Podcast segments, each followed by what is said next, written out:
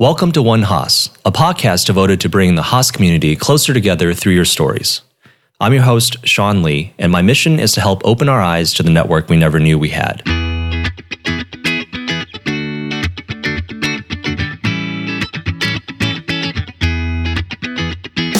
So I'm joined by Andreas uh, Martel today of the EWMBA 2019 class. Welcome to the podcast. Thanks, Sean. Let's um, start off with your background. Can you tell me a little bit about your undergrad and kind of what you did before Haas? Sure, sure. My undergrad was um, very unique. I, uh, I joined the Marine Corps uh, directly after high school. Actually, graduated early. Wanted a great big adventure, big challenge. Uh-huh. Went to boot camp during my senior year. Came back after boot camp and graduated with my class. Wow.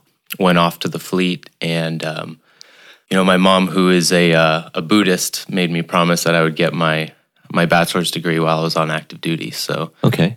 I like to say I graduated from Park University, which is in Missouri. I hadn't been out there until about a year ago, Right. and um, they had distance learning and they had a uh, education center, a few professors on the base that I was at. Wow. So I was just taking classes everywhere I could, and um, I joke and say that I, I got my bachelor's degree from a Cracker Jack box, uh, but my GPA was good. And after I finished my five-year enlistment, I decided to uh, get into entrepreneurship. During my five years, my father sent me cases of wine as care packages, and I would get into the closet, pull them out. I had to hide that stuff in the barracks, you know. Uh-huh. So I'd pull the bottles out, get on the phone with him, and uh, we would share the same bottles. So he would be back here in California, I would be all the way out in South Carolina or God knows where, and we would drink the same bottles. And he would tell me about, you know, the wine regions, the, the winemaker, the dog that was there, the view that was there. That's really interesting. Is this something um, like cultural in your family, like a tradition? He's a bohemian. Okay. So, yeah, to some degree. But yeah, that passion for wine really came from those experiences. And I just wanted to learn more about it. You know, I would go and, um, you know, walk the aisles and in wine shops. And all of a sudden, I would be really curious about what, what was behind all these labels, where they came from, what the property looked like, what the story was. So, what was your entrepreneurial endeavor? It was called Vin Ambassador, and it is uh, tours, travel, and events in wine destinations. Okay. And when did you start this? I started it in 2006. Oh, wow. Um, I was 22 years old. I went to the Burlingame Public Library to pull out a book. Um, think it was called How to Incorporate Your Own California Corporation, something that, to that effect. And Right. Didn't even buy the book. Like photocopied the the templates. You know, uh, filled them out with a pen and walked them into the Secretary of State. I had a corporation. I could open a bank account. And then I used these uh, initial contacts that I had from the experience with my father to go to uh, luxury hotels around San Francisco and say, hey, you know, we've got some off the beaten path properties to take your guests to. And that was the that was the beginning. How did you find your first customer at these hotels? Mhm. Did, did you have someone there rep for you or? Uh, I cold called the concierge. I just walked in with, you know, I think it was a business card, maybe a flyer, fresh face, straight out of the straight out of the Marine Corps, not really knowing any better. Yeah. asked them to give me a chance. You know, I guess I also bought a uh, a vehicle, registered it with the Public Utilities Commission, got commercial insurance. Right, that's like the the the, the standard. That's the requirement. But yeah, I didn't know any better. I just just walked in and asked for the business and and got it. And you know, took great care of the guests. Obviously, the producers were top notch producers. Uh, really private, intimate experiences. And then I had my personal story associated with the places that the guests were going. I see. Right? I basically shared with them the same thing I just shared with you.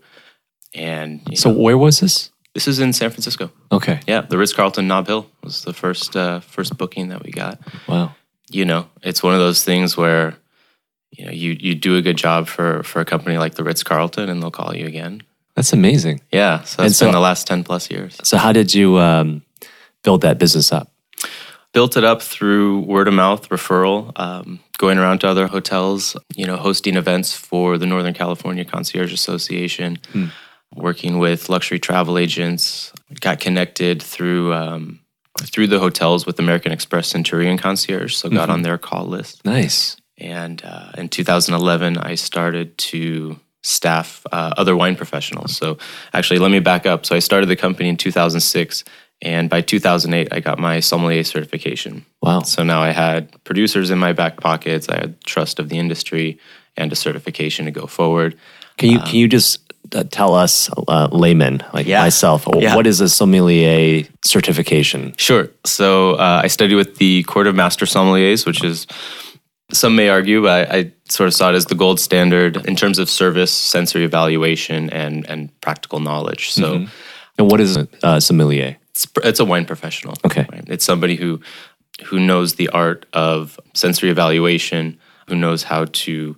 It sounds sort of silly, but open, prepare the wine, cellar the wine, temperature control the wine, select the right stemware, pour the right amount of wine in the glass. Um, you know, uh, understands the concepts between uh, behind food and wine pairings I see. as well. Yeah. So with that course of study, uh, which was a number of classes at the Culinary Institute, the Greystone up in Napa, uh, followed by the certification exam, which is pretty intense. It's the uh, the theory exam. So you start off uh, with a written examination, go to the blind tasting, and then do a service exam as well. I see. So it's a three part exam. You've got to pass all all the parts in the same day, and uh, yeah. So studying for it, you know, I never felt like I knew less about wine than the day I sat for that exam. it's just you know, it's it's the whole world of wine. It's pretty intense. It's like the uh, CPA, CFA of of the wine world, of the culinary world. I hope I'll never know. So, uh, I mean, this begs the question: ten years in, what brought you to Haas? What brought me to Haas? Wow. Um, so I had the courage, maybe ignorance, to start uh, a small business, um, but I did not have the knowledge to understand how to scale that business. I feel that. Yeah, yeah. It was also all bootstrapped self. You know, I, I saved uh, some money each year that I was in the Marine Corps, and I used that money to buy the vehicle, register the company, you know, Right. buy the insurance, which was really expensive for a 20, 22 year old to buy commercial insurance. Right. Oh, you know, million plus dollar policy. Like, God, I think the first policy was like over eight grand a year, Oh my god, something like that, just for the insurance. that is Yeah. that is crazy. Yep. I thought my two thousand dollar insurance was expensive. Yeah, yeah, a little intense. So dropped a bunch of money into it, and I just didn't know any better. You know, I, I wanted to, I wanted to learn about wine, and I wanted to be a business owner, mm-hmm. and so those two things really drove me for a long time. And you know, I had the vision to to scale the business up, multiple regions, internationalize the company, that kind of thing, right? Like create this this this concept of international wine travel, right? So uh, embedding in our clients that uh, in our clients' minds that you know Napa Valley, Sonoma are not the the first and last wine destinations. It, Right. It might be the, the first for them, Yeah, uh, but there's a whole big world of wine out there, and it's all worth seeing. Wine happens to be grown in places with beautiful weather, beautiful landscape, great food. Mhm. You know, typically pretty old cultures as, as well. So. Do you have a favorite region? The next one. Yeah. The next one. Let me ask you this: How many wine regions have you been to? Oh wow. It depends how you classify a wine region. Mm. You've got, you know, California as a wine territory. including like northern and southern as one. Yep. Yep. So if you pick up a bottle of um, you know, inexpensive wine, Mhm. you'll see that label and it'll it, it may say, you know, Cabernet Sauvignon, and it'll just say California on it. That means those grapes came from anywhere within the state of California. Uh, and then there's a subclassification of, you know, um, North Coast, Central Coast. And then within that, you've got, you know, Napa County, Sonoma County, Mendocino County. But within Napa County, for example, you'll have, you know, you'll have Howell Mountain, you'll have Mount Veeder, you'll have Coombsville, you'll have Oakville. Right. So there's sub sub regions within there. So when you say what is my favorite region, I don't know if I should be as general as possible to kind of encompass more or uh, or as specific as possible. You know, I mean, do you have a? I, I guess. I'll say Rioja. I I I I've gone out of my way to go to Rioja a number of times. Where's that? That's in uh, northern Spain. Okay. Um, so it's maybe 45 minutes south of Bilbao. Um, which has got the Guggenheim, uh, Frank Gehry Modern Art Museum. Yeah, yeah.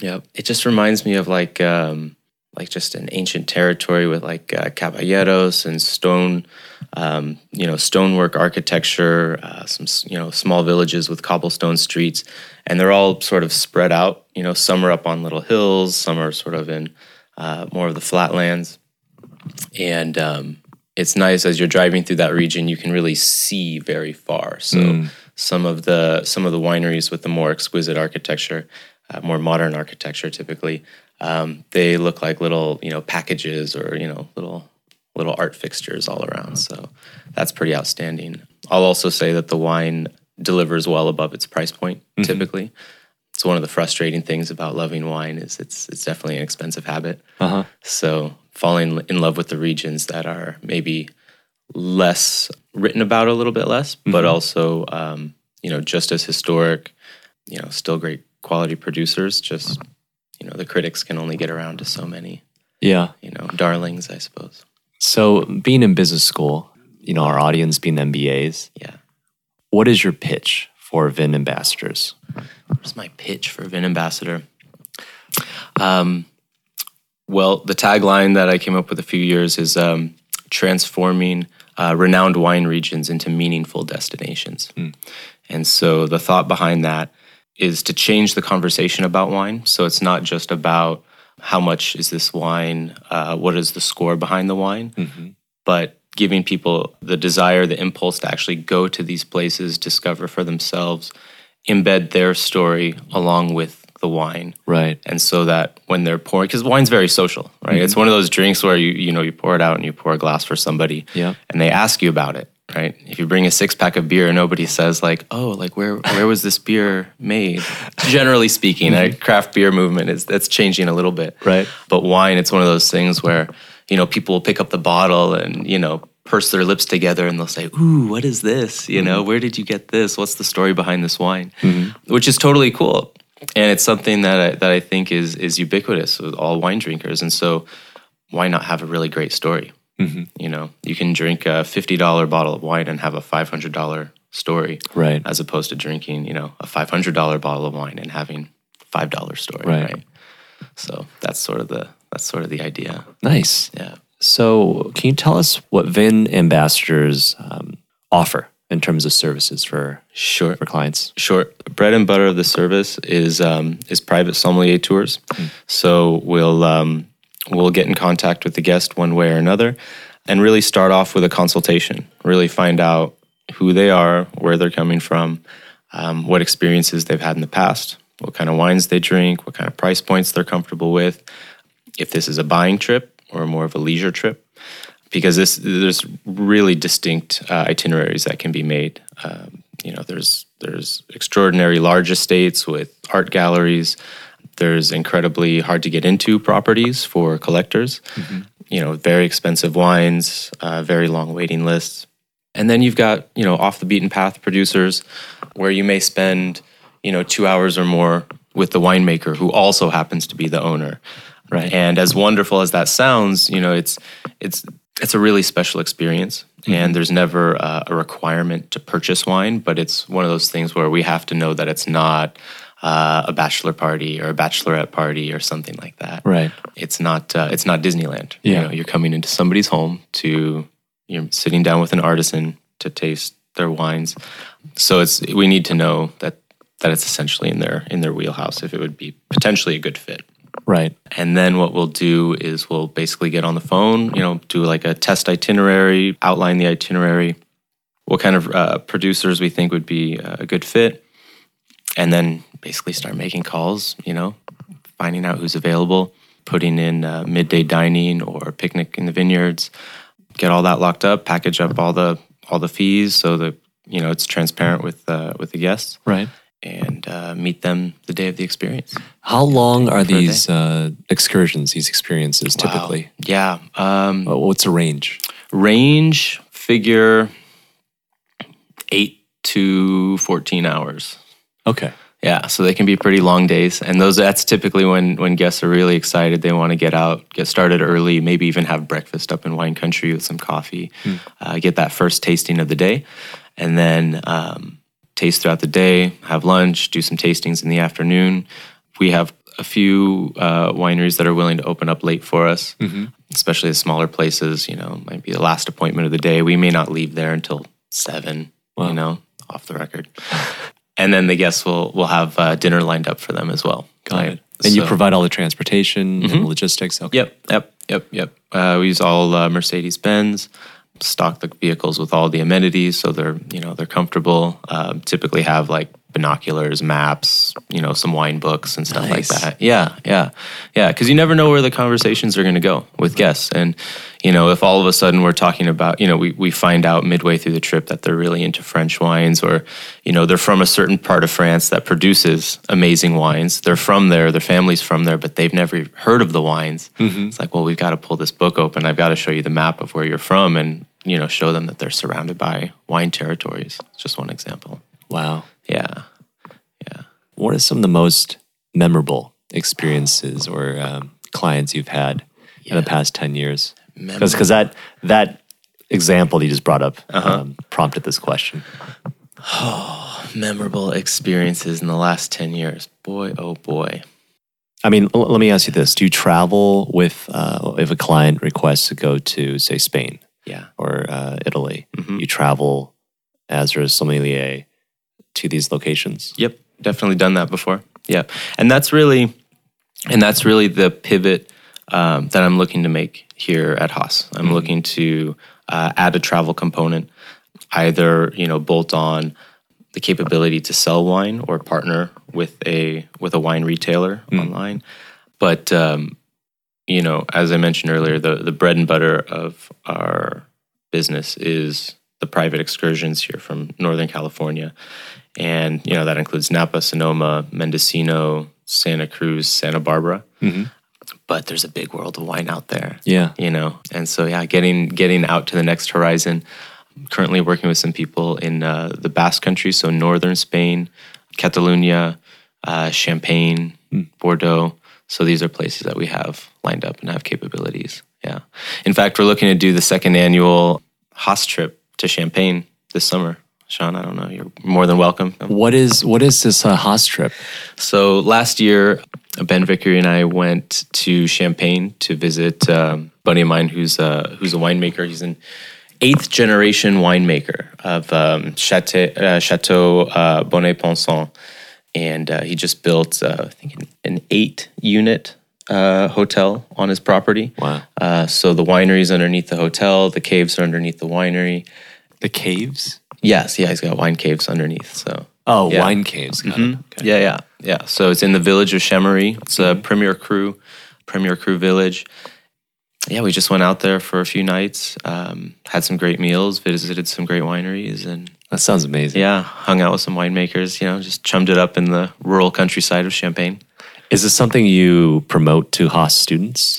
Been really i've actually been really uh, pretty bad at promoting these types of trips. Uh, you know the the wine buses to uh, napa and sonoma have kind of gone through and i haven't really gotten too involved with that. I'm really looking to figure out how i can get to europe and how i can how i can fortify an ambassador over there. Because i think you know at least for me my interests i'm pretty saturated on northern california wines. You know they're amazing. I recommend everybody to go to wine country and experience it patronize the area, go there, you know, buy the wine, drink the wine. Right.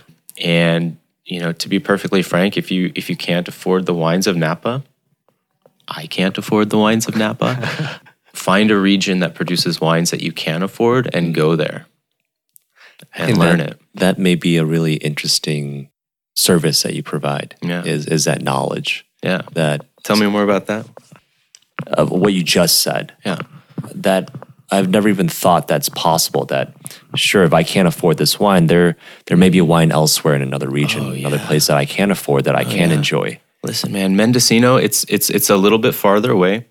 Figure, you know, plan three hours to get up there, uh, but you can break up the drive. You're going to go through um, from San Francisco. You'll cross the Golden Gate Bridge. You'll go up through Marin. You'll go through. Um, you'll basically bypass uh, Napa. You'll go through uh, Sonoma County. And Mendocino's just right up there. And, um, you know, there you're looking at average bottle price is maybe thirty-five dollars, mm. maybe forty-five dollars, and in and in Napa Valley, you know, the vast majority of wines that you're going to come into, you know, places that have tasting rooms, they're going to be starting at 80, starting at mm. 90. Um, and the ones that they're convincing you are really good are going to be 150 or more. Right, right. You know, and so, especially as a as a novice wine consumer, I, what I did to develop my palate is really hunt and peck, try a lot of different things. Mm-hmm. And when you're trying a lot of different things well outside your price point, you know, it, it's going to be really hard. Yeah. it's going to be really hard to develop your palate just because you're going to be constrained by how much you can drink and and what you can select from. So, if you find a region like Mendocino, even Santa Barbara, really the farther you go away from Napa, you're going to get much more accessible price points mm-hmm. and you'll be able to take chances a lot more. Mm-hmm. And not all the wines are going to be great, but you're going to learn something with every bottle. And most importantly, find a region that you can connect with. It's got a few nice restaurants, maybe, right. you know, a nice place that you stayed, whether that's, you know, a boutique hotel, hotel chain, or a vacation home. Right. or even an RV. You yeah. know, I mean, it really, it really doesn't matter. I think it's, it's, it's. What's important is to get out there, get your boots in the soil, walk the vineyards, see the landscape, which is another really important thing. You know, studying for the sommelier exam, I was reading about all these regions about what the slopes were like, what the soil was like, what the humidity might might be like during certain seasons and you know, it's it's something that you can memorize. It takes an awful lot of flashcards. But when you go to these places and you see it, mm-hmm. you know, and you talk about like um, volcanic soils, right? Mm-hmm. And you walk out into a vineyard that's got black rocks and it looks like broken up pieces of lava. It's like, yeah. okay, like I'm not going to forget that. When yeah. I read about it next time, that paragraph of in the in the wine encyclopedia is going to read like an old friend, hmm. right? The volcanic soils of XYZ, right? Right. And you'll see it. You'll remember seeing it. You'll remember picking it up. You'll remember crushing it in your hands. You'll remember smelling your fingers, you know. And that is it's just it ties the wines to your your mind. Yeah. Right? So the the sense of smell is the sense that's most closely associated with memory. Mm. Everybody relates to that. You know, they hear that song and they go back to their high school dance or whatever it might be, right? Mm-hmm. But the sense of smell actually triggers, well, it is a physiological trigger. Mm-hmm. So, um, smells can make you, you know, can make, uh, can give you goosebumps, yeah. right? They can make you perspire. They that's can right. make you nervous. They can make you swear that your grandmother is around the corner. Mm-hmm. Like, that's my grandmother's apple pie or whatever it may be. Mm-hmm. And you're, it's like, I've never been in a room that smells like this before, except when grandma was making this. Yeah. You know, so yeah. So I think that's that's really amazing to get your your sensory evaluation with wine grounded in real experiences makes the wines easier to identify and then it also ties all of these real emotions to the wines. Mm. So now when you're at home and you pull a bottle out, you open it up, pour yourself a glass, swirl it around, put your nose in it, always smell the wines don't just sip the wines, smell the wines. And you know, when these wines are are from places that you've been, they'll mm-hmm. remind you of your trip. They'll remind you of conversations you had. They'll remind you of sunsets that you saw. They'll remind you of who you were with. And you know, there's just so much more. If you want to talk MBA terms, you know, there's so much more utility in that mm-hmm. than buying a hundred and fifty dollar wine with a good score. Yeah, you know, uh, from a store. Yeah, and let's be honest, you don't know that critic anyways. Mm-hmm. you are very good at painting a picture. Cool. Right for the listener. I mean, just I'm sitting across from you here, but I'm just picturing myself as a listener, how you're tying these descriptions together with uh, the sense of smell. And you're absolutely right. Thinking back to the last memorable glass of wine I had, I had no idea what the wine was, uh, mm-hmm. uh, first off. If there's anything I remember from the moment is the smell, the smell of the wine, the smell of the beach, yep. the smell of the ocean. Yep. And you're absolutely right. That sense of smell is very powerful it's for our strong, memory. Man. Yeah, yeah, and you know, and people will, you know, you'll you'll pour someone a glass of wine, and the first thing that they'll do is they'll they'll taste it. Mm-hmm. You know, and that's actually two steps if you're going to do sensory evaluation, which is somewhat technical, but it's also the same way that you know a real estate appraiser will appraise a home. It's okay. the same way that an art appraiser will you know appraise a, a, a fine piece of artwork. Right. Um, same way that a car mechanic diagnoses you know a faulty engine. Mm-hmm. Right. There are, there are steps, and so as a as a connoisseur or just as a, as a enthusiast, look at the wine first, Mm. right? That's going to give you some signals. Smell the wine. That's going to give you some signals. Taste the wine and and continuously go through this process because if you're just focusing on taste, you just you know put it in your mouth and you just compare that to everything else that you've tasted, you're losing two other dimensions to catalog that that experience, which is the visual uh, the visual aspects of the wine as well as the aroma Right. aromatics of the wine. Can you teach a class on this? at Haas, Absolutely, please. absolutely. Why don't we have a class like that here? I'm pretty sure there's a club. Actually, I know for a fact there's a club. But do they teach? Do they have? I don't I don't know what they do. in that Is, club. there's a Haas wine club. Okay, are you part of it? I'm not. I have. Uh, What's the I- story there? Ah, what's the story there? And then Um, could be off record. So I don't know what the story is there because, to be honest, um, I've never been to any of the club meetings. I think Greg La Blanc is affiliated, who's a, a fantastic professor, uh, really insp- inspiring individual.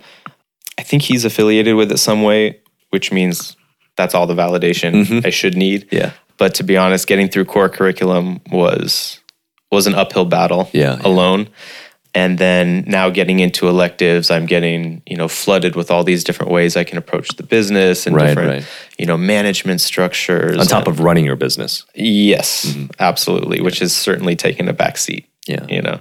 But um yeah, I guess I guess I just felt like, you know, I came to Haas to learn business, ethics, management, data analysis, you know, like more of the quantitative tools, but also the the qualitative tools to kind of indicate when you might want to use one or another right. and how to to value get to a number and it's like okay well how do you how do you weight that number and Mm-hmm. that's where the qualitative side comes in so that's been really enlightening i didn't come to haas to to learn more about wine happy to teach it Mm-hmm. Makes sense. happy as hell to drink it Makes sense. um, but I think that's probably why uh, I didn't uh, join the wine club. Uh, I'd be a little bit. I, I mean, I'm interested in learning a bit more about wine business.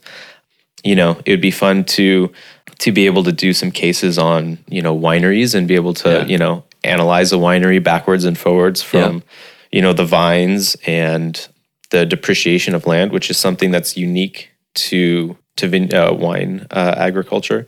Is uh, you can depreciate the vines, um, so you'll have some For accounting. For accounting purposes. Yeah, yeah, exactly. so uh, understanding exactly how that works, you know, this is the I guess the the secondary market. So if you're not going to make wine with your fruit, you can also sell it. You know, it. You've got long term contracts. That can be a strategic play Got it. to where you know if you build a small wine brand but you've got 100 acres you can make wine just out of a couple acres get the demand up for that have long-term contracts for the rest of your fruit and then sort of grow into your vineyards right Mm. Makes sense. and so understanding what the strategies around that could be what the opportunities around that could be and then going into the winemaking you're talking about chemistry biology but you're also talking major business right? Because you know you can make wine in a in a plastic paint bucket or you can make wine in a you know $500000 cask right? And then you know the barrels are going to cost 12 to 1500 dollars each right? And if you've got temperature controlled uh, warehouses to store your wine versus um, putting them underground in caves. Right. um, lots of decisions to make, and then understanding how time really builds a wine brand as well. So, you know, when you have the land paid off 30 years later, you know, Yeah. what are the economics around a vineyard as compared to coming in with a ton of capital, right? Right, I mean, it's really, really capital intensive. And then you've got the marketing side of it, distribution channels, whether it's uh, distributors, e-commerce, you know, direct to consumer, and with the direct to consumer component, that's visitors coming to the winery, having some sort of experience tasting the wine. Mm-hmm. No middleman or woman, just the wine's going out the front door. Got it. You know, wineries are also starting to resemble restaurants and retail shops, mm. right? That have a certain price for a table Yeah. with sparkling water and a cheese plate, and they have a chef there, and they'll mm-hmm. pair the wines with, you know. And so you're looking at a fairly complex business model for a product that's been artisanal for centuries, right? Right. You know, grape growing, winemaking, consumer packaged goods, and also like hospitality Yeah. and, and restaurant, right? And so unpacking how those different business models, how those different capabilities really complement each other, what type of opportunities, you know, if you have both, if it, Mm-hmm. you know, which is more economical, which is going to be, you know, a loss leader. Right. Yeah, I would love to do that. If anybody is interested in, in doing some extra credit and kind of digging, I mean, I've got I've got contacts at wineries that would love to have some MBAs. Probably, you know, dig through and see if they can find, pardon the pun, some low hanging fruit, Right. for their business. And I like that. you know, um, yeah, and the hotel industry is really interesting around wine destinations. You know, the culinary scene. it- It's just these these wine regions are are, are mini ecosystems as well. So yeah, I'd I'd like to uh, to dig into that a little bit more. In addition, in addition to some sensory evaluation. Well, de- definitely, I, I would be looking forward to a uh, for you to lead um, like a session like that. Sure. Yeah. Yeah. Yeah. That'd be really yeah. cool. Small. Yeah. A nice little intimate group would be a lot of fun. And you know, one of the most satisfying things as a wine professional is to show people that they know a whole lot more about wine than they think they do, or that they have the capacity to learn a whole lot more than they think they can. You know, I can put five wines uh, in front of you that look the same Right. in less than an hour, maybe 30 minutes. Yeah. You know, you can you can do the sensory evaluation and, and pick them out blind. you know? Well, we'll do is we'll definitely, as you're talking about this, we'll definitely share a link to Vin Ambassadors in the description of this podcast. Yeah. But I think what we can also do is maybe create like a Google form and then just see if uh, any students are interested in signing up and you know taking a class from you, just a novice class. I, I'd be really interested in that. So, uh, and have you bring some wine for us um, to to taste. yeah. That'd be really cool. Yeah. Send you guys away with some knowledge. Yeah, that'd be great. Well, this has been a really fascinating conversation. Thank you so much for being on the podcast today. Right on, Sean. Thank you for tuning in today. My aim is to bring the Haas community closer together through your stories. We're always looking for Haasies willing to share their stories and experiences so that we can give you more insights into the different programs, different careers, and ultimately different perspectives. We hope you enjoyed today's episode. Please feel free to email me for suggestions on how I can improve this podcast, or if you have any recommendations on people or content you'd like to hear.